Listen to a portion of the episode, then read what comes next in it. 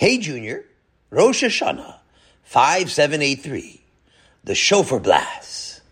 The Horowitz boys hurried along with Tati as they went around Passaic, New Jersey, dropping off stacks of Toras Avigdor at the various distribution points. Wait, said Sholem, after leaving a pile of booklets at Bagel Munch. Bagel Munch is our last stop. Why do we still have more booklets left in the bag? Well, there is a new location that we are delivering to starting this week, Tati replied, as the family got back into their car. Oh, look, exclaimed Mordecai, as they pulled into a large parking lot. It's the grand opening of the new Aisle 1 kosher supermarket. I heard it's supposed to be an amazing event, Shalom said. There's going to be free cotton candy, a marching band, and the mayor, Hector Lora, is going to be there. Oh, wow!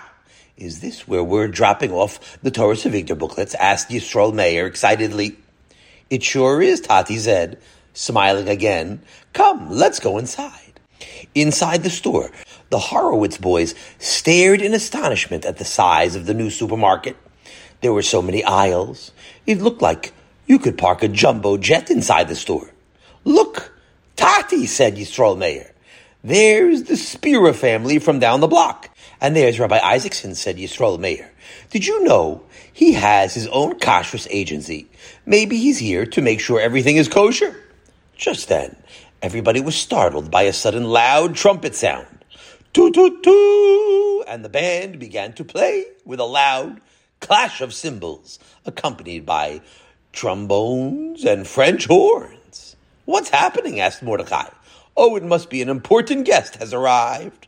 I'm not sure who it is, but let's try to get close to the stage and see who's there. Sure enough, as soon as the trumpets quieted down, the popular mayor of Passaic, Hector Lora, ascended the stage and began to speak about how important the news story is for the city and how he hoped it would solve all the city's parking and plumbing problems.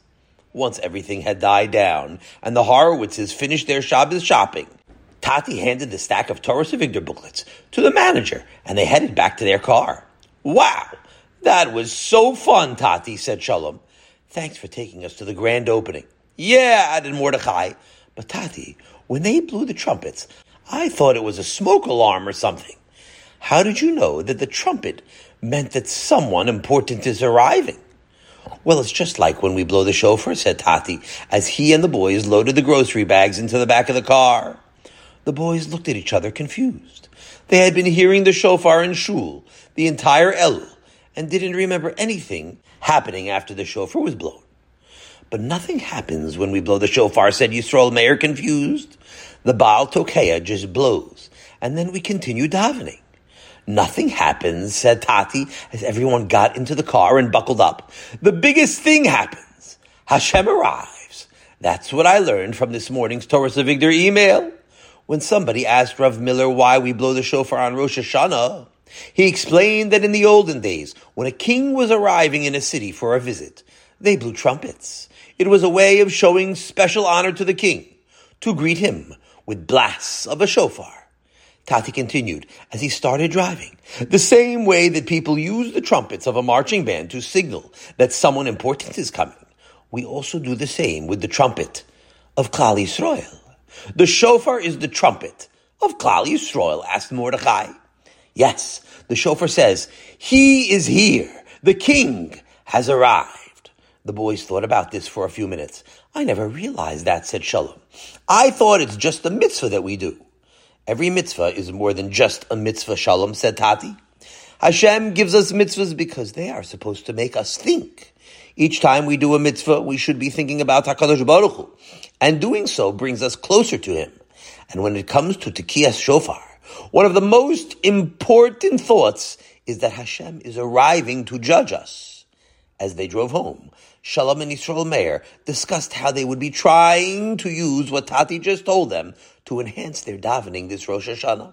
But Mordechai was just sitting quietly, frowning at the booklet in his lap. Is everything okay? Mordechai asked Tati.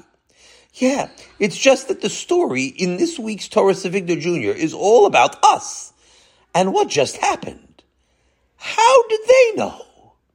Have a wonderful Shabbos takeaway. When we hear the shofar, we know that it is a mitzvah of Hashem, but it also reminds us of the sound of a trumpet, which announces the arrival of the king. On Rosh Hashanah, the king comes for a visit. We should keep that in mind.